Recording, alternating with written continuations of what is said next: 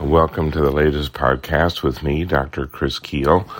Boy, they're taking a risk this week. I don't have a topic that was assigned, so I can talk about anything I want to. So that's always intimidating. What I thought I would get into a little bit today is some of the developments around energy and oil. Um, not anything particularly imminent, but we've seen a lot of bouncing around in the last several months, weeks, years, and we're still seeing a lot of interesting developments. So, a couple of things to make note of just to kind of watch in the future. One of them is the development of kind of alternative suppliers of oil, natural gas, etc. This has been provoked by a lot of things, partly demand, but of course the Ukraine war has really put the focus on fossil fuel again. The latest interesting development is Qatar, which is one of the Gulf states, is ranking now as the second largest producer of natural gas. And they have just recently been able to pull together a pretty impressive consortium of oil companies that are going to go into business with them to produce and develop a new gas field. This is truly multinational because they've got ExxonMobil, ConocoPhillips, Total, which is the French company, Eni out of Italy, uh, Shell out of the UK, and this is not a project that came into being because of the Ukraine situation. It's been under development for a while, but it really began to accelerate as the demand for natural gas went up. You're seeing this kind of development all over the place. There are fields now being explored in the US. They're looking at new ones in Canada.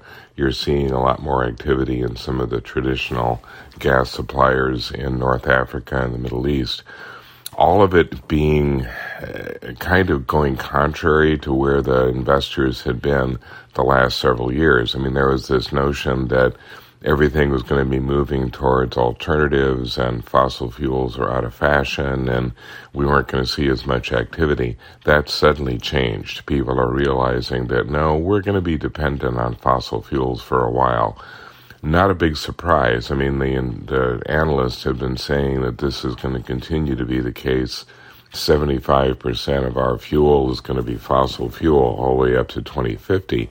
But there was kind of this, I guess, hiatus when it come to investing, and now that seems to be reversing. Another consideration that's beginning to occur to people when you look at the alternatives China currently accounts for almost 80% of all the solar panels made in the world. And within the next five to six years, that could be as much as 95%.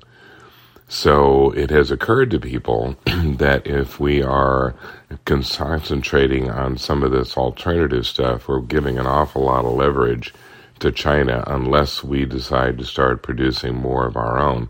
We used to produce a lot of solar panels in the United States. There are a lot of companies that did that, but they couldn't compete with the prices coming out of China, and little by little they went under.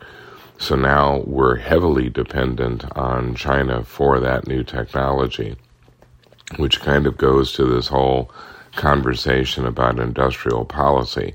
We realized that we had made ourselves very vulnerable when it came to the production of computer chips we'd allowed a thriving industry in the United States to decline to the point that we were dependent on other parts of the world for 70, 80% of our chips.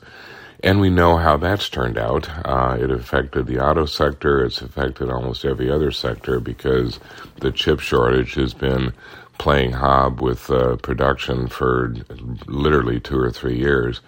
And now we're reversing course. Intel is building a new operation in Ohio, but they're getting support from the government. And that's something that's going to have to happen more frequently with things like chip production and solar panel production. If we really intend to be moving in certain directions, we have to find a way to support some of that development. It's what other countries have done for years. Japan has been famous for their support of industry. China obviously does a lot of it.